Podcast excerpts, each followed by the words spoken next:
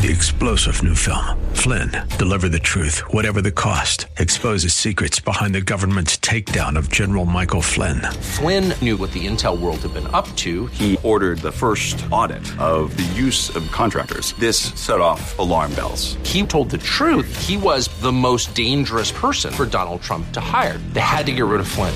Flynn, deliver the truth, whatever the cost. Available now. Watch it today. Go to salemnow.com. Salemnow.com. Welcome to this 820 AM The Word broadcast special, Heart of the City. Pastors, ministry leaders, and churches have received a call to serve their communities with the love and compassion of Christ. The call is from God's heart to the heart of the city. This is the Heart of the City. I'm Chuck Olmstead, the Director of Local Ministry Development for 820 AM The Word. I have a couple of special guests here today. They are Rick and Jana Malm. They're with Commission to Every Nation. And Rick and Jana, welcome to Heart of the City. Thank you. Thank Delight you. to be here. Loving it. Well, I, you've been in Seattle for a few days, and the, the weather's been uh, pretty good for you, hopefully. every time we come, it's great. And every time we come, people say, it always rains here. And I go, nah, I just Uh, think you're saying that to keep people from moving here. It- It's true. It's true. We don't we don't want, want more people coming anyway. So, well, Rick, you and I have an interesting uh, kind of crossing of paths. Uh, We've uh, actually known of each other since we were kids. Uh, You and I grew up in the same hometown. We went to the same church. You graduated from high school a year before I did. But we really don't know each other. exactly. Yeah. It's, it's interesting. Yeah. It is interesting. Uh, the church where we grew up in was a very large church. had a, was one of the top fifty Sunday schools of the country Yeah. uh, at that time in those days. And uh, you were a Sunday school kid, and I was a church kid, and we saw each other, but we didn't really know each other Right, that yeah. well. Yeah. But um, we grew up in Rock Island, Illinois, which is right on the Mississippi River. And uh, so tell me about your side of the story as far as Rock Island. I've got lots of memories, but tell me Yeah. about growing up in Rock Island. Yeah. Well, it was qu- quite interesting, and um, I grew up in a, a family that had some real struggles as a younger younger boy. Uh, my uh, mother married an alcoholic uh, father, and uh, so we had kind of a difficult time growing up. And um, it was during that time she had just uh, divorced after there were several threats on our lives and attempts on our, you know to kill me and my brother by my father. Uh, and a fella came and said, "Hey, you need to start coming to church." And uh, Yeah, hold on a second now, Uh-huh. because that's not a story most people hear. Your dad, he was was he violent when he wasn't drinking, or was it just Uh, kind of just- an atmosphere that was No, toxic? it, it was the alcohol. He he was one of those. You know, some folks get very lethargic when they drink, and he's one that got very violent Uh-huh. when he would drink. And uh, I tell a story in my book there about I, I have two uh, two real memories of my dad, and they both involve hunting stories. You know, most kids their hunting stories with their dads are out in the woods together and exciting times of bonding. And mine, the first one, I was probably about two or three years old. Uh, I remember it, and I asked my mom about it. She said, "Oh, she couldn't believe I remembered it," but it was. Uh, my uh, grandparents had stuffed me in the back of a little tool shed and said, "Be real quiet. Your daddy's hunting you." And he was out with a rifle looking to uh, shoot me. And you know whether he would have carried it out or not, you know who knows. He was just, but uh, he would get violent when he was drunk. And then the other hunting experience was in Rock Island, where um, we lived in a uh, government uh, housing project there. And I remember one night waking up and there were sirens and police all around, and the police were hunting my dad in the field across the street from us. He was armed again, and they all had their pistols drawn. And I'm, I'm probably three or four years old, and I'm thinking, oh, how exciting! This is my daddy they're looking for. you Yeah, know? yeah. And later I look back it, I go, wow, that's pretty crazy. It is pretty Pretty crazy. crazy. Yeah, yeah. And so, yeah, it was. Uh, I, I- you know, you you only know what you know as a kid, and that's your environment. That's all you know. And looking back on it, I realized, wow, what God has done to uh, bring us out of that. Because it was through that, through the divorce situation, then that uh, fellow who I talked with later, who told me, yeah, I'm the guy that your dad always called at 2 a.m. when he was drunk or in jail or in a gutter somewhere.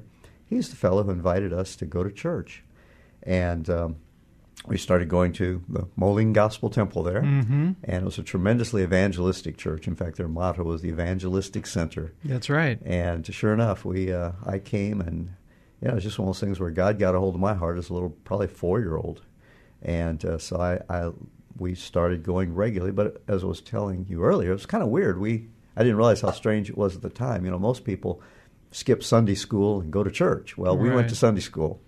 And, it's- didn't go to church. Didn't go to church. In the fact, regular I service. always dreaded Easter because they combined Sunday school and church, and so we had to stay a long time. I remember as a kid. Yes. Wow, these services are long. yes, they were.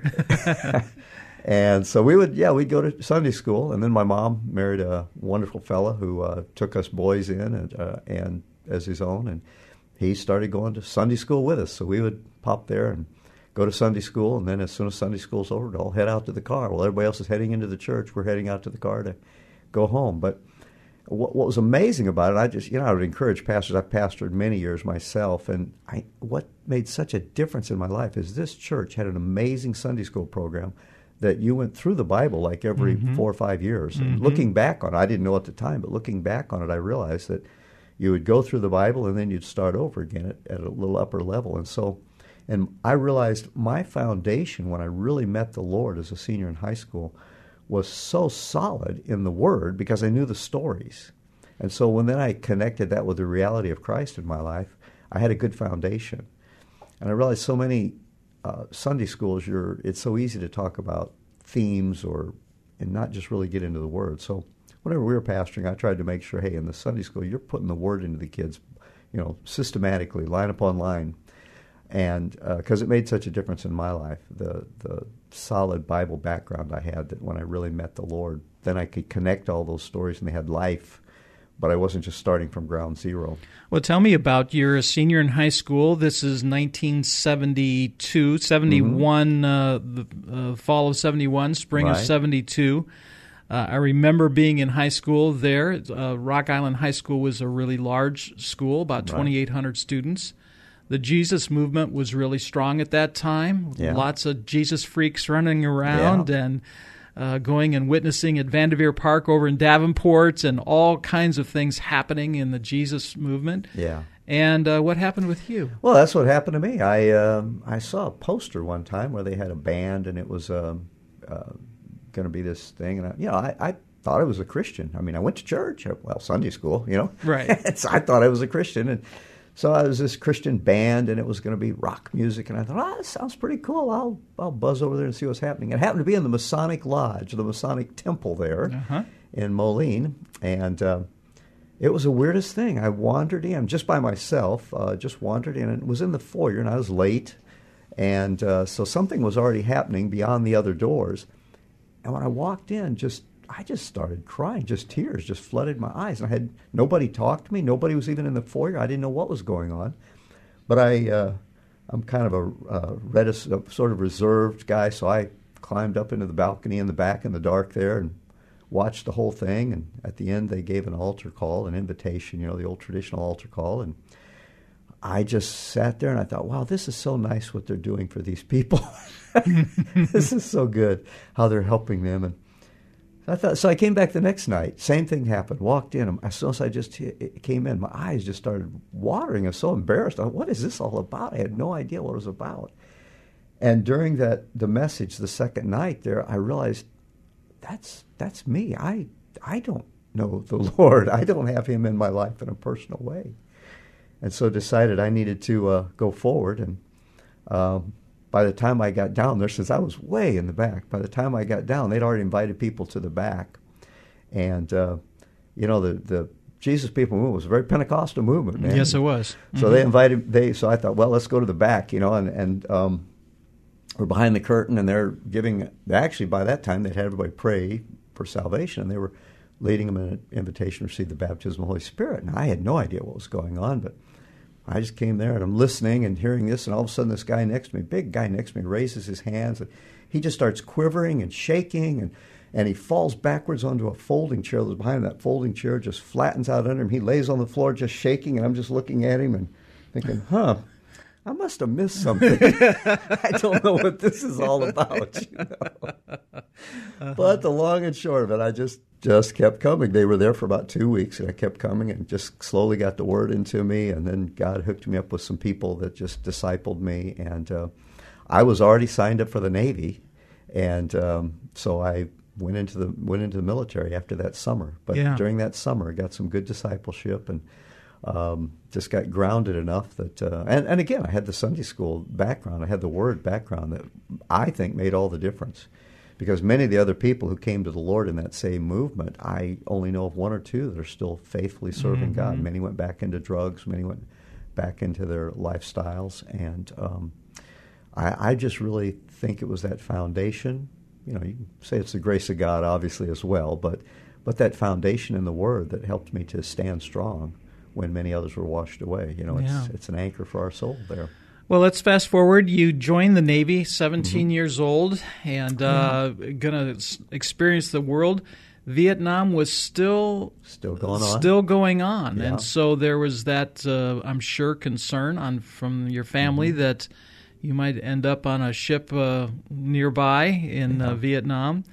Uh, talk to me about that. Well, I uh, I joined joined the Navy. Um, I was interested in photography. I had gotten an interest in photography, and I did a little checking around. They had a real good school in photography, and college wasn't something for me because uh, you know my nobody in my family um, had any kind of college experience, and it was kind of that was expensive and what the rich kids did, and my dad was in the military, and I just kind of thought everybody either go to college or in the military. I I didn't realize there were so few who did, you know, and so joined the Navy, but it was really it was God's hand as well. Uh, even before you know, He's He's guiding you even before you're you know it, and mm-hmm. He's directing your life and directing your steps and ordering those. And so in the military, I uh, uh, went through school, went through basic training, went through school, and um, I joined to go see the world. Many of my friends were wanting to be stationed back toward home, and I'm thinking, why why do you join the Navy and then want to go back home? You know, and so I requested you get three requests on what they call your dream sheet. You know, you get your three dreams, and I requested overseas Europe, overseas Orient. Third request anywhere overseas, and uh, I got assigned to Corpus Christi, Texas. well, of course. well, I was in Florida, so technically you do cross the Gulf of Mexico, which is saltwater. So I guess it was overseas, right. I suppose, from Florida to Texas. But that was the Lord's hand as well, and God just connected me with a great church there through some amazing things, and that's where I met my wife. Uh, she had been, her parents had been founding members of that church, and so she had been born and raised in that church all of her life, and it was a great place too, um, where we we served together, and um, we got married. We had one year left in uh, when we were married. I, I, was due for transfer, and I was going to be transferred. I had six year commitment, but at the end of that, it was funniest thing. The pastor kept coming to me and he said, "Now you're getting out in September, right?" And I go, "No, no, in September I'm being transferred." And he would say, "Well, when you get out in September, I want you to join the church staff here." Well, I'm not getting. I couldn't get it through his head. I'm not getting out in September. Well, sure enough, it came time for me to be transferred, and they were the war had the Vietnam War. They were that was over, and they were downsizing, and um, so they just basically told me go home you know, we're done. You're done. Yeah. And so um, I was released from the military on Friday and started to, the pastor, he said, I want you to come on staff here and I, I want you to go to college. I want you to use your GI Bill, go to college and work in staff part time here. Just find something to do. And um, so I was out on Friday and started to college on Monday. And uh, we lived basically on the GI Bill for the next four years. The mm-hmm. church paid me a little bit to uh, help out. And um, it was funny because then, you know, I years later, I'd worked with him for like 14 years on staff there for 10, and then he went off and started a training center, a missionary training center, and I came and started a church connect with that. And, uh, and looking back on it then, after we'd worked together about 12 years, he told me, he says, you know, when I asked you to join the Navy, or after asked you came out of the Navy, I asked you to join the staff of the church here. He said, the only reason I did that is God clearly told me to do that. He said, I thought you were the most unlikely candidate for ministry I had ever met. You were just this arrogant young guy who didn't have a chance of making it. I thought, we've been working together for 12 years now. I'm glad you didn't tell me that in the first six months. exactly. You know? And he, he just mentored me at that point in time and, and carried me along, you know, just in obedience to God. Yeah. And God opened the doors from there. Well, we're speaking to uh, Rick Malm. He's the uh, founder and president of uh, Commission to Every Nation. And uh, Rick, you've got a book that uh, I had a chance to, to read, and I appreciate you sending it to me. Uh, in that book, you talk a lot about the fact that you just really felt pretty unworthy of of any of this type of thing. That you didn't feel you were smart enough, bright enough, good enough to uh, to be a part of any kind of ministry or meaningful type of ministry. Talk to me about yeah. that. Well, you know, the thing I've seen is, well, what's it three times? It says in Scripture, twice in the New Testament and in Psalms, paraphrase too, that God resists the proud but gives grace to the humble. And so my walk has really been a, a walk of, of grace. I mean, um, as I said, you know, I came from a background where college was never in my, uh, my dreams or ideas, never even in my thoughts. Uh, God used a pastor to send me there, and and then surrounded it was that church environment too of just being around people that encourage you, that that that challenge you to see beyond what you're capable of, and then beginning to realize that wow, God, God uses ordinary people. You look in the Scripture, and there are very few people God used in Scripture that we would even invite to come pastor our churches. You know, they they have moral failures, they uh, all kinds of problems, and um, God just I think delights to use ordinary people. In fact, I I uh, I believe that God is most glorified when He uses the least qualified. Mm-hmm because then there's no question as to who gets the glory. And it's been it was really step by step with me, and a lot of it was kind of me dragging my heels. The founding of this organization, for example, was uh, we were working with another mission agency, and um, we had uh, been invited to join them and come down and work with them. And um, we just began to see a lot of opportunities. We were in Central America at the time, in Guatemala. The uh, war was still going on there, and so there were a lot of needs in that country. It was a horrible 30 plus year civil war where thousands and thousands of people died. And uh, we were there, and the ministry we worked with brought teams to the country, and we so we brought medical teams, construction teams, evangelism teams, any kind of a.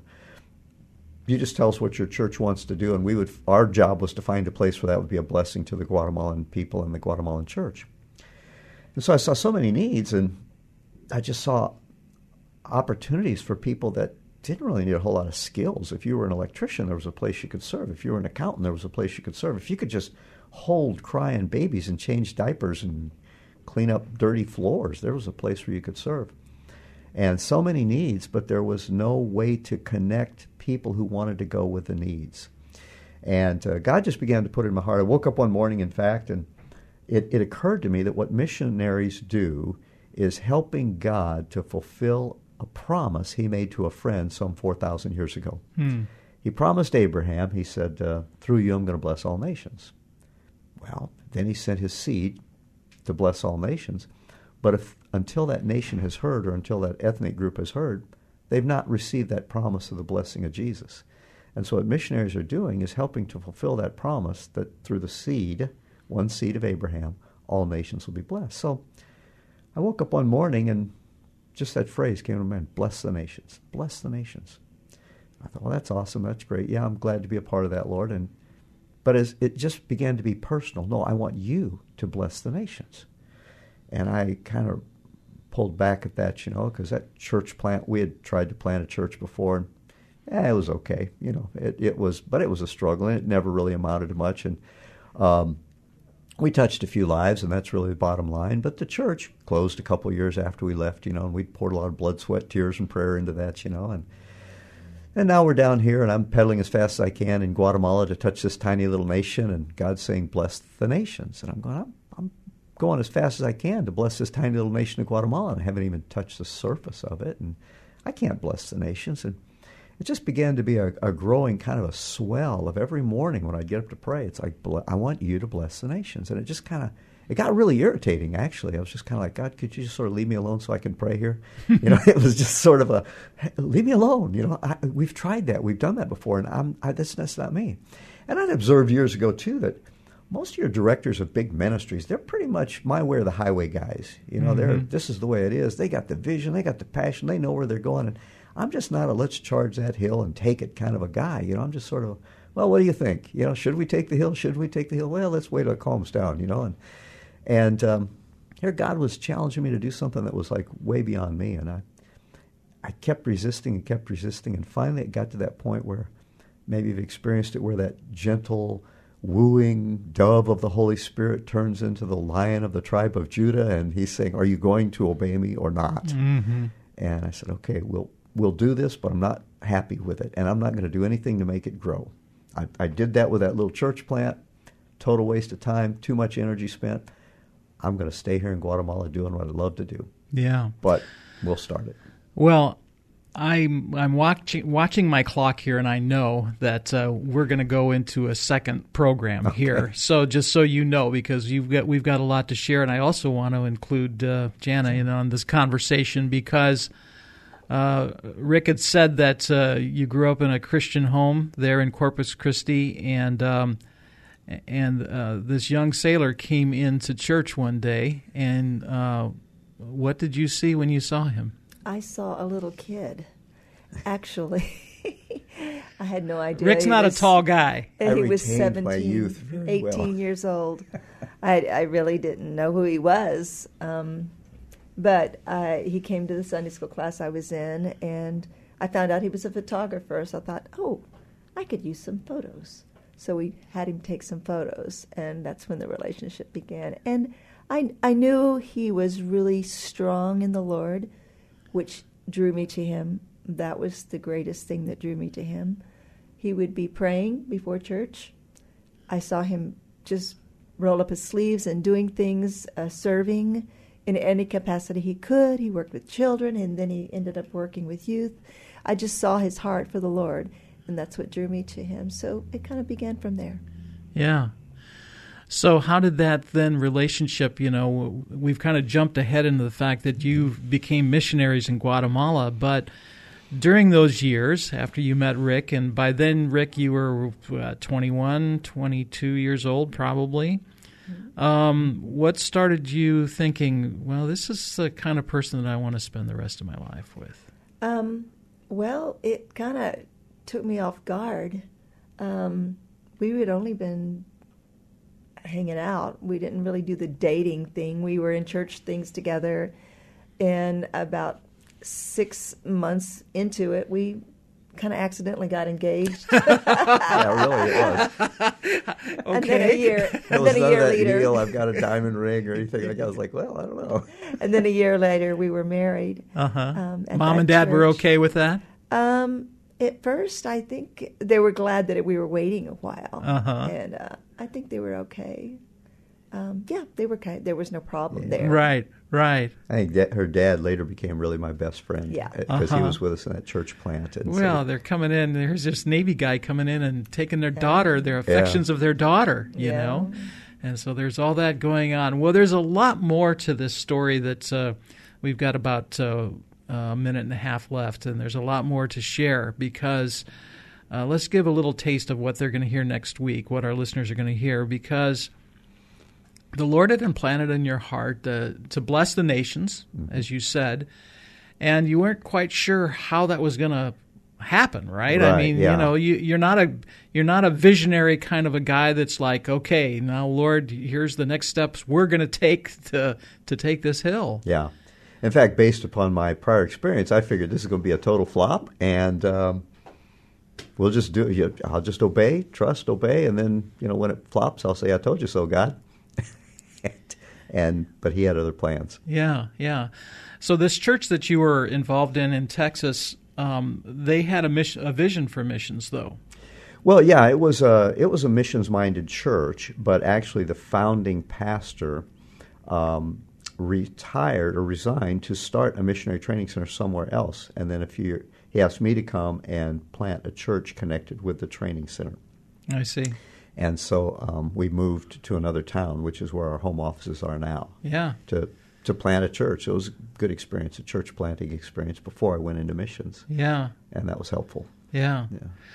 Well, we've been speaking with Rick and Jana Malm. Rick is the um, founder and president of Commission to Every Nation. CTEN Yes. is how it's how you uh, how, what you call it, and uh, it's an, an, an incredible concept as far as how people become involved as missionaries through CTEN. And uh, I don't know if you'd call it a traditional missionary inst- uh, agency or not, but no, it's very untraditional. Yeah. yeah, yeah. and uh, you can learn more about uh, CTEN if you go to cten.org and, and uh, learn how to uh, also, if you want to contact Rick. But we're going to come back next week, Rick, and kind of share the rest of the story about uh, your life as a missionary Great. and uh, how people can become involved in missions. So, Great. Love it. thank you. Thank you. You've been listening to this 820 AM The Word special Heart of the City. For more information on how your pastor or your ministry can be featured on 820 AM The Word, call Chuck Olmstead 206 269 6216 or go to thewordseattle.com. Three star general Michael J. Flynn, head of the Pentagon Intelligence Agency, knew all the government's dirty secrets. He was one of the most respected generals in the military. Flynn knew what the intel world had been up to. He understood its funding. He ordered the first audit of the use of contractors. This set off alarm bells.